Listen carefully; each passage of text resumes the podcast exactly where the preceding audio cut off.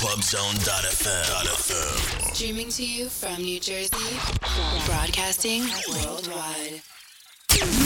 You are listening live, live to House Sessions with DJ Anthony Dan guests on Clubzone.fm. Here we go, guys. DJ Andrew Mendez. That's right. Clubzone.fm.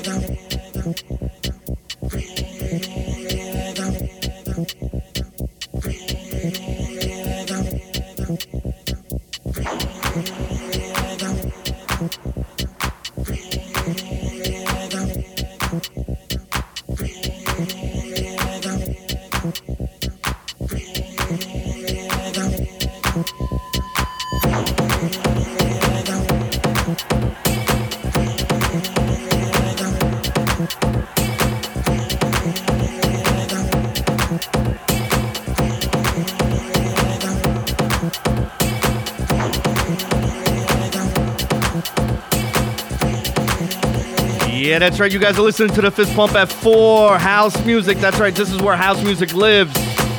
DJ Andrew Mendez.